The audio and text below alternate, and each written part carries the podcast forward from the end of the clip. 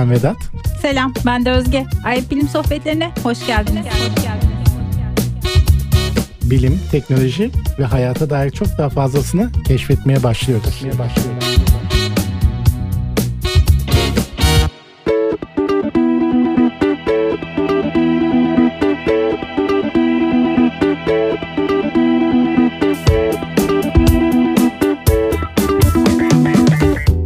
Herkese merhabalar. Ben Vedat. Ben de Özge. Bugünkü podcast'imizde tarihin en renkli sayfalarına adını yazdırmış polimatları konuşacağız. Evet, polimatlar. Biz bu konuyu zaman ayırmayı çok seviyoruz. Çünkü bugünümüz için alacağımız çok fazla ders olduğunu düşünüyoruz. Evet Özgecim, kim bugün konuşacağımız polimatlar? Kimler bunlar? Tabii ki Rönesans döneminden bahsedeceğiz. Bu dönemdeki süper kahramanlardan ve özellikle dönemin süperstarı Leonardo da Vinci'den. Hmm. Sonra da düşünce tarihinin ilk bilim kadını Hipatya. Başlayalım mı? Başlayalım kesinlikle. Ama Da Vinci'den başlayalım. Tamam. Da Vinci Rönesans döneminin belki de en parlak yıldızı. Bunu biliyoruz. Ama burada sözünü ettiğimiz bir kavram var. Rönesans. Bunu açmak lazım. Bu konuda bize bir şeyler anlatabilir misin? Tabii ki. Rönesans dönemi Avrupa'da 14. yüzyıldan 17. yüzyıla kadar süren özellikle sanat, bilim, politika, edebiyat ve kültür alanlarında büyük yeniliklerin yaşandığı bir dönem. Bu dönem yeniden doğuş anlamına gelen Rönesans kelimesiyle anılır. Biliyorsun ben yeni doğancıyım Vedat'cığım. o yüzden yeni doğanları, yeniden doğanları ve yeniden doğuş dönemlerini çok severim yeniden e, doğuş. Bu reenkarnasyonla bilgisi var mı bu Rönesans döneminin? Hayır. Yani insanların yeniden doğuş ile bilgisi yok tabii ki. Ama antik Yunan ve Roma kültürlerinin yeniden doğuşu var. Ee, Rönesans İtalya'nın Floransa, o güzel Floransa şehrinden başlıyor. Evet. Sonra bütün Avrupa'ya yayılıyor. Ve Orta Çağ'ın bitişi anlamına gelen bu dönemde sanat, bilim ve düşünce yeniden doğuyor.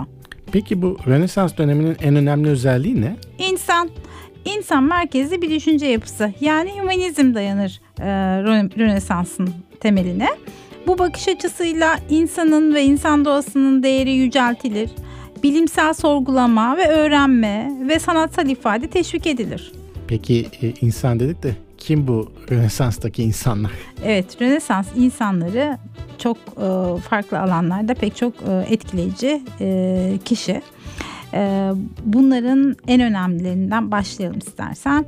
Sanatsal ve bilimsel ilerlemeler e, anlamında tabii ki Leo'cuğum, Leonardo da Vinci, Michelangelo, Rafael, Copernicus ve Galileo Galilei'den bahsetmeyi planladım ben. Donatello'yu unuttun. o Ninja Turtle'larda Vedat'cığım. Tamam. Şimdi Michelangelo'cum e, bu da tabii ki e, Leo'cumla aynı zamanda Floransa'da yaşıyor ve bunlar böyle rakip. Acayip ama yani. Bu Michelangelo zaten böyle acayip çalışkan, çok hırslı. Ondan sonra bir adam. E, günümüze ne kalmış? E, Davut heykeli, o muhteşem Davut heykeli ve Sistine Chapel'in tavanı en en en bilinen ünlü eserlerinden birkaçı. Bunlar gerçekten çok e, ciddi bir kompetisyon içindeler e, Leo'yla. Ee, tabii e, Michelangelo acayip çalışkan ya öyle çalışkan ki e, mesela işte e, banyo bile yapmıyor. Yani kişisel hijyenine hiç önem vermiyor. Yani çalışkanlığın bir kriteriymiş gibi sunmayalım onu da. evet kesinlikle değil ama e, sürekli çalışması e, sebebiyle e, hani e, böyle e, mesela yemeğini böyle Sistine Chapel'inin e, tavanını boyarken ki bu dört yıl e, sürmüş. İşte boynu kıvrık bir şekilde yemiş falan gibi böyle efsane şeyleri var. E, tabii böyle hani e, bu kadar çalışmayla kafayı kırmış bir insanın e, tek şeyi aslında e, heykel ve resim değil. Çünkü o bir Rönesans insanı ve aynı zamanda şiir de yazıyor. E, çok yetenekli e, bir kişi e, olan e, Michelangelo'nun 300'den fazla şiiri var. E, pek çok yarım şiir de var. Muhtemelen e, çalışmaktan tamamlamaya fırsat bulamadı diye düşünüyorum onları.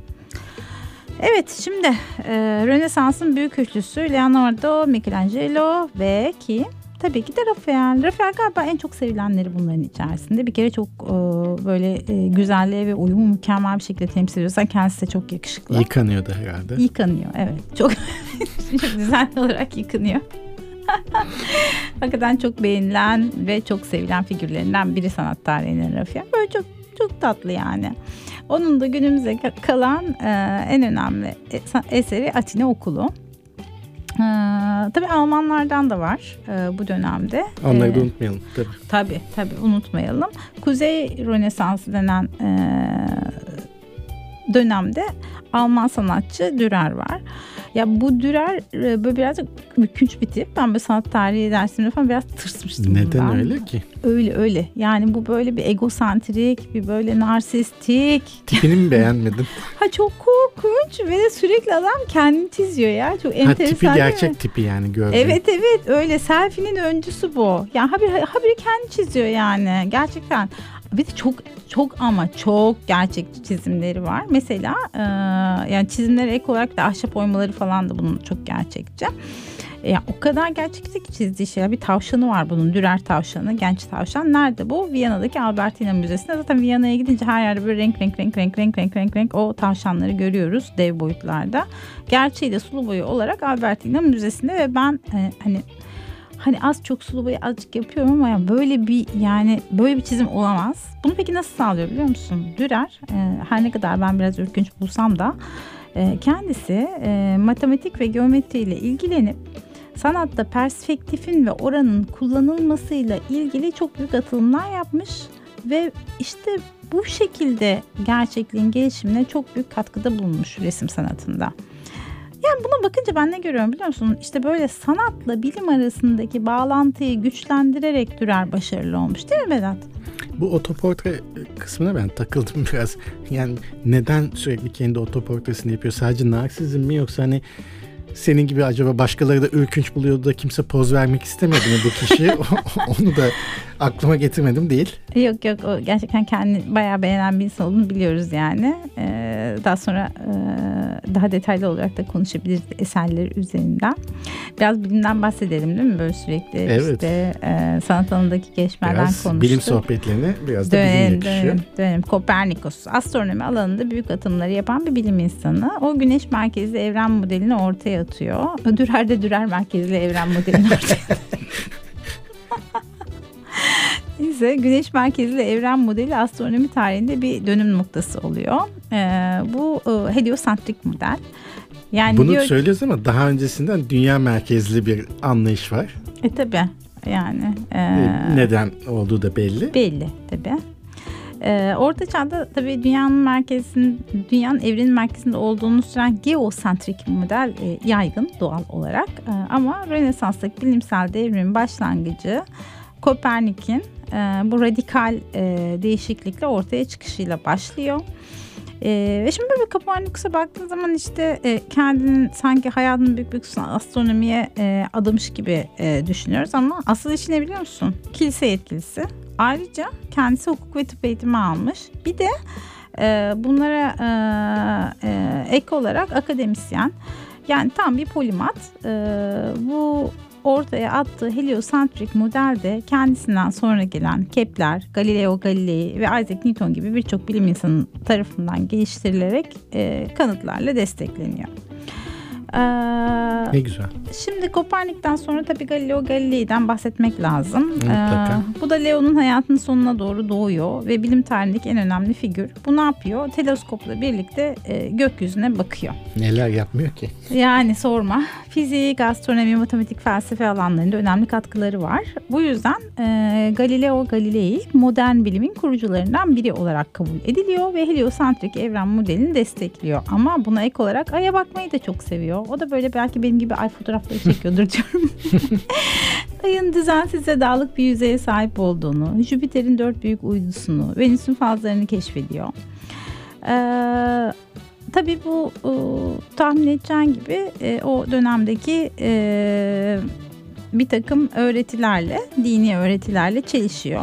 O yüzden e, canını kurtarmak için Galileo Galilei'nin fikirlerinin geri çekmesi isteniyor ve ev hapsine mah- mahkum ediliyor. Ama ne diyor? Ne diyor? De- devam ediyor. Yine de dönüyor diyor. Yine de dönüyor. Ya ben çok ilginç. Şimdi e, Galile evet yani bu e, kiliseyle başı derde giriyor ama hani bakarsan Kopernikus da farklı bir şey söylemiyor öncesinde. Evet. Hı neden Kopernikus'a bu kadar e, şey yapmamışlardı Galile üzerine bir anlamda çullanmış diye kilise e, düşünüyorum. Tabii bunun kendi içerisinde mutlaka bir açıklaması var. Belki de Galile e, sözünü esirgemiyordu o, o dönemde. Olabilir. E, yani çok daha katı savunuyordu belki de. Olabilir. E, tahmin ediyorum muhtemelen yani politik yaklaşım e, bilim insanlarının kazanması gereken bir e, meziyetti sanırım o dönemde. Tartışılır o dönem için belki.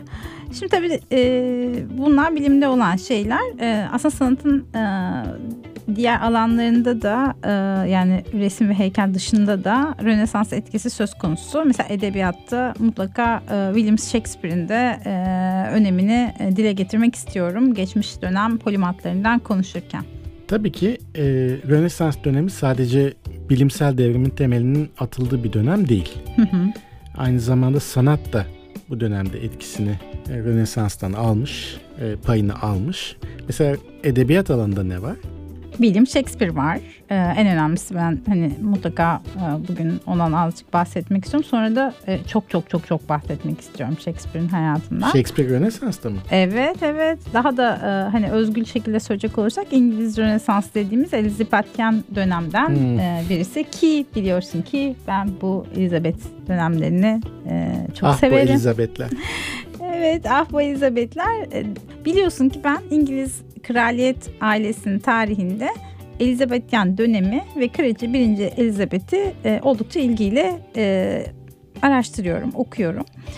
Neden? Çünkü e, hakikaten çok zor işler başarmış bir kadın olarak erkek egemen bir e, dönemde. Babası 8. Henry, annesi Anne Boleyn ve e, 3 yaşındayken babası annesinin e, kellesini uçuruyor. Bunu da sürüyor. Bir e, manastırda büyütülüyor. Sonra her- herkes birbirini yiyor. Herkes ölüyor, ölüyor, ölüyor ve ne oluyor biliyor musun? Elizabeth kraliçe oluyor. Ama İngiltere Çok darma hızlı duman. bir hayat hikayesi. Ya ben böyle çok hızlı bir şekilde anlattım ama e, İngiltere darma duman her yer işte birbirine girmiş durumda ve bu e, kraliçe 1. Elizabeth hakikaten herkesi birleştiriyor.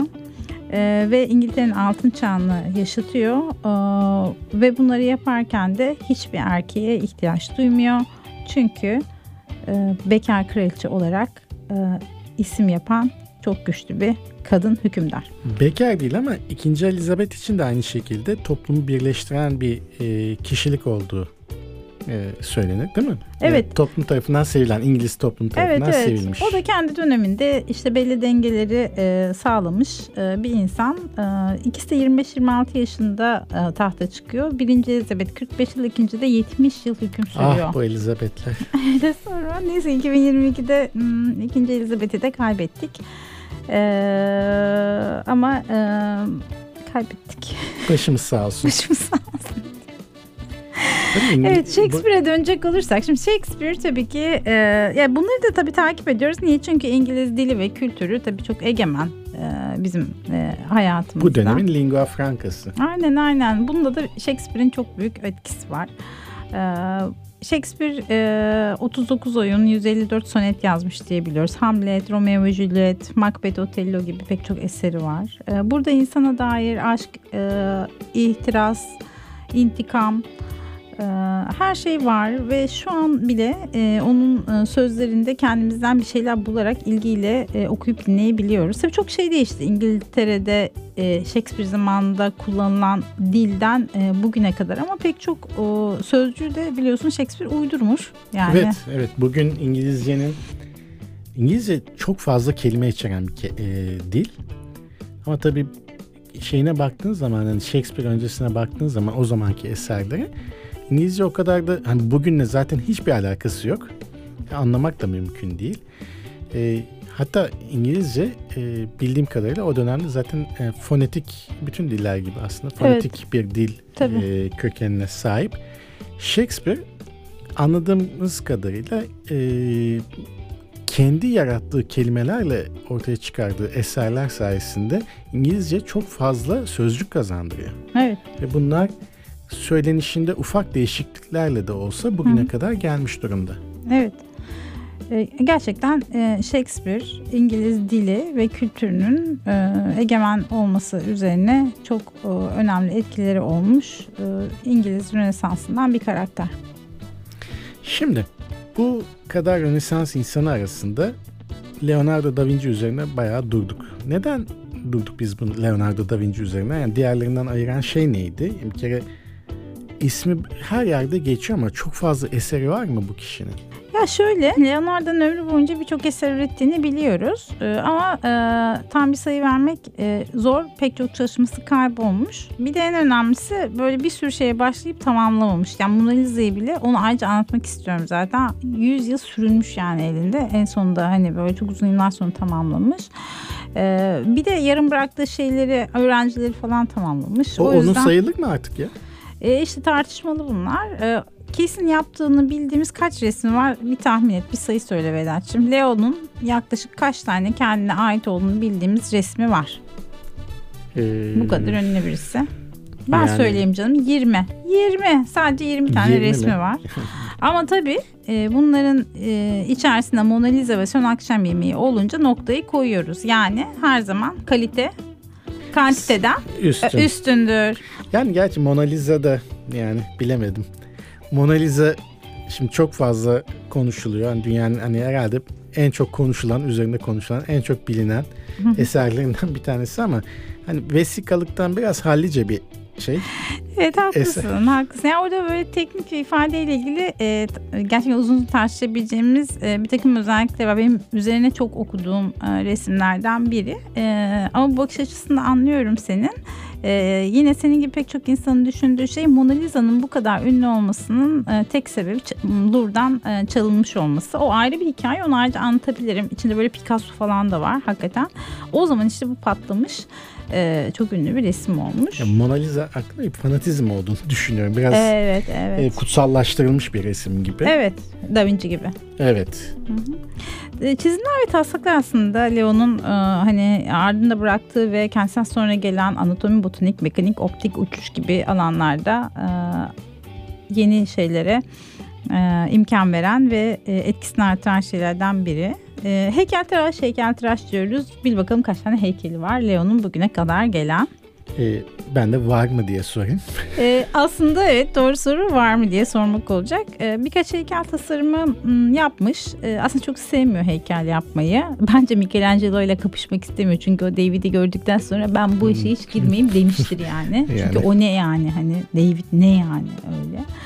Neyse bu atları seviyor e, Leo da. O yüzden Sforza ailesi bir Sforza atı e, yapması için buna para veriyor. O da çok ilginç değil mi? Böyle hadi sana parayı vereyim, resmimi yap, evet. heykelimi yap falan filan. Onu yap, bunu yap. Paranın üzerine mi yattı şimdi buradan onu mu anlayacağız? Oo çok paranın üstüne yatmış. Bunu da böyle e, başlamış bitirememiş. Ondan sonra yarım kalan da yıllar sonra yıkılmış. E, yani aslında e, Leonardo da Vinci'nin günümüze ulaşan bir heykeli yok. Mühendislik ve icatlardan da bir sürü şey böyle makine silah uçuş aracı falan e, oluşturmuş. Ama bunların hiçbiri e, yani pek çoğu o pratiğe e, uygulanmamış. Aslında bu, bu kısmı yani mühendislik ve icat kısmı aslında düşünürsen o dönemde gerçekten çok talep görebilecek şeyler. Evet. Ee, hani savaşların e, devam ettiği. Tabii tabii kendini ee, öyle tanımlıyor zaten. Ben savaş araç gerici yaparım falan filan. İşte kralların, işte E, liderlerin falan çok kolaylıkla himayesine alabileceği bir kişi Evet ama saraya lazım. girişi böyle değil Vedat'cığım. Müzisyen olarak giriyor. Ondan sonra oradan böyle kendini bir şekilde gösteriyor Leo'cum. Öyle yükseliyor, yükseliyor, yükseliyor. Yani şarkıcıydı işte mancınık yaptı da dedirtmezler sanırım ama. Valla yani bence e, bana soracak olursam e, Leo'nun ününün sırrı eser sayısı değil. E, ama tabii çok nitelikli işler yapmış olması evet. her zaman söylediğim gibi niteliğin nicelikten daha e, değerli olduğunu düşündürüyor bize. Bir de e, çok yönlü yetenekleri var. Yani her alanda aktif. Polimatlı ona kazandırmış. Çok zeki. E, gerçekten e, ileri görüşlü bir insan. E, ama bu kadar öğrenilmek istemesinin sebebi gizem. Adam ne yapmış ne yapmamış. Ondan sonra ne onunmuş ne değilmiş orada ne anlatmış şifresi neymiş Mona Lisa nereye gitmiş nereden evet. çıkmış yani sürekli böyle bir gizem bir merak uyandırıcı bir durum var Leonardo ile ilgili. Olduğundan daha büyük hale gelmiş durumda Leonardo bir hani ikon evet, haline dönüştü. Evet evet öyle sanki hani e, sürekli devam eden bir popüler kültür e, objesi gibi. Kesinlikle küçümsemememiz lazım. Yani hayır, gerçekten hayır, çok hayır. değerli bir insan. E, ama e, işte filmlere konu oluyor. İşte birçok e, fantastik e, sanat eserlerinde kendisini gösteriyor. Hı hı. Muhtemelen biraz e, bu gizemi de e, şeye çeviriyorlar, reklama çeviriyorlar diye hı hı. düşünüyorum hı. ben. Benim kişisel görüşüm e, Leonardo'nun e, şu an e, sahip olduğu önem ve etkinin e, altında muhakkak ki üzerindeki gizem perdesinin bir değeri olduğu Mutlaka. yönünde. Yani merak ediyoruz, merak ettikçe öğrenmek istiyoruz. E, bu klasik işte e, insan doğası. En azından benim doğam. Evet. Öyle. Yani Rönesans ama. dedik. Yani bayağı evet. Rönesans konuştuk. Şimdi evet. Rönesans deyince hani Avrupa'nın e, o orta çağdan, karanlık dönemden çıkışını simgeleyen önemli bir dönemden bahsediyoruz. Hı hı. Aslında bugünün Batı medeniyetinin, gelişmiş Batı toplumlarının temellerinin atıldığı dönemden bahsediyoruz hı hı. ama hı. bunun tabii bir de öncesi var. Yani dibe vurduğu bir dönem var. Hı hı. Ama neden dibe vurdu? Daha öncesinde yine yukarıda olduğu bir dönem var. Evet. O da antik Yunan ve Roma medeniyetlerinin olduğu dönemler. Evet. Burada demokrasinin, felsefenin, tiyatronun, bilimin ilk örneklerini gördüğümüz bir antik çağ yaşanmış. Evet. Ve burada da e, bir isim karşımıza çıkıyor. Hipatya. Bunun ölümü de hani e, batıda antik çağın sonunun ve orta çağın başlangıcının bir sembolü gibi kabul ediliyor. Her ne kadar tam e, tarihsel olarak kesin e, sorumlusu tutulmasa da bir sembolik e, e, önemi olduğu açık. E, Hipatya'nın ölümünden sonra da bulunduğu İskenderiye'de ki İskenderiye ile ilgili ayrıca konuşmamız lazım. Ayrı bir bölümü hak eder İskenderiye Mutlaka, okulu. E, bilim ve felsefe merkezi e, olan İskenderiye'nin itibarı azalıyor bundan sonra. Ve batıda bilimsel ve felsefi düşüncenin gerilediğini görüyor. Sonra da bu da orta çağın, hı hı. karanlık çağın başladığını gösteriyor e, Avrupa'da. Evet, Hipatya.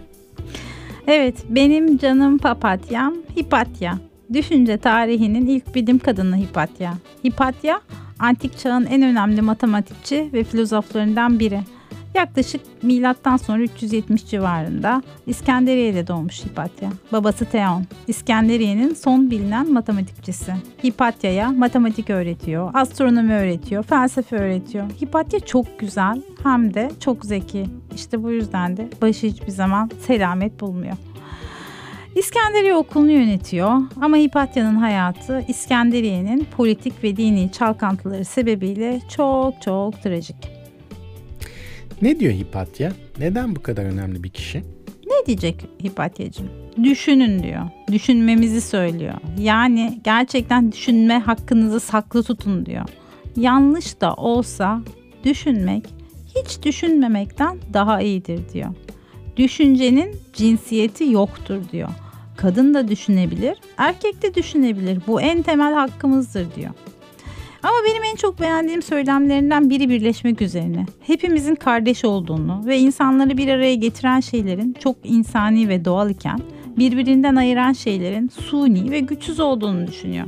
Bu yüzden diyor ki insanlar bir araya gelerek aslında kendi sorunlarını kendileri çözebilir. Ve bu durumda da bu toplumların lidere bile ihtiyacı kalmaz diyor. Evet Vedat'cığım söyle bakalım sence böyle bir söylem Hipatya'nın zamanında nasıl karşılanmıştı? Özgecim bunlar e, çok güçlü ve iddialı söylemler. Ama yani o dönemde hatta o dönemi bırak herhangi bir dönemde otorite tarafından zaten böyle bir şeyin hoş karşılanması mümkün değil. Evet ne yazık ki hiç hoş karşılanmıyor. Ee, ve gerçekten e, insanların bir araya gelerek kendi sorunlarını çözebileceğini, böyle bir toplumda da lidere ihtiyaç olmayacağını düşünen bir kadının kendini ifade etmesi sonunu hazırlıyor. Çünkü belki şimdi de olduğu gibi o zamanlarda da kadın sessizliği ve uysallığı öğrenmesi gereken bir obje. Ama Hipatya ne sessiz ne de uysal olacak bir tip değil.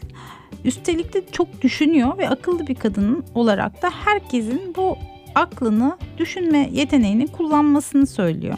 Hatta diyor ki yaşamı bile akla göre sürmemiz lazım diyor. Yaşamınızı aklınıza göre dizayn edebilirsiniz diyor. Kendi hayatınızı inşa edebilirsiniz diyor. Yani bunlar e, Hipatya'dan aklımızda kalması gereken öğütlerden birkaçı. Bilime dair de öğrencilerine vurguladığı bir şey var. O da çok güzel, çok hoşuma gidiyor. Pes etmemek. Pek çok bilimsel çalışma binlerce deneyden sonra ortaya çıkar diyor. Vazgeçmemek bunun temelinde yatan en büyük başarıdır diyor. İnsan bazen kendi düşünce yapısını esnetmelidir. O esnetmeyi de geriye çekilip her şeye uzaktan baktığınızda yapabilirsiniz diyor. Ve şunu ekliyor. Geriye doğru gidiş aslında ileriye doğru bir sıçrayıştır. Yani bunlar çok güzel cümleler. Ee, gerçekten üzerinde düşünmemiz gerekiyor. Herkesin düşünmesi lazım. Ee, peki bu sözlerin sonu ne? Ee, sonu çok korkunç. Hipatya'nın vücudunu midye kabuklarıyla lime lime parçalıyorlar. Bu da yetmiyor. Ateşe atıp yakıyorlar. Yüzyıllarca Hipatya'nın isminin bile anılmasına izin vermiyorlar. Bütün eserlerini ortadan kaldırmaya çalışıyorlar. Ama söylediği şeylerle öğrencilerinde yaşayan Hipatya bugün de aramızda bize yol göstermeye devam ediyor. Evet bu geçiş çok güzel oldu Özgeciğim.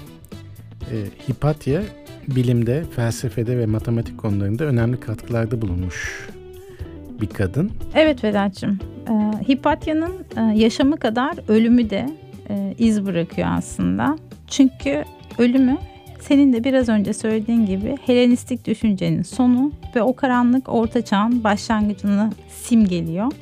Ve ardında bıraktığı miras ne kadar güçlü olduğunu bugün de bize gösteriyor. Belki de en önemli olan burada Da Vinci'nin bize bıraktığı fiziksel eserlerden ziyade Hipatya'nın bıraktığı düşünce mirası. Şimdi e, büyük resme baktığınız zaman aslında Hipatya sonrasında bir karanlık çağı ve sonrasında Rönesans döneminde Da Vinci ve diğer tabii ki önemli figürler nasıl bir değişim yaşadığını ve bu toplumların bugününü anlamamız için e, hangi yollardan geçtiğini bize e, gösteren çok önemli bir ipucu. Öyle Vedat'cığım. Ama gördüğün gibi lime lime parçalasan da, ateşe atıp yaksan da, üstün toprakla ölçsen de bazı düşünceler ölmez. O yüzden diyorum ki kendinize, düşüncelerinize ve hayallerinize iyi bakın. Hoşçakalın. Bir sonraki ay bilim sohbetlerinde görüşmek üzere.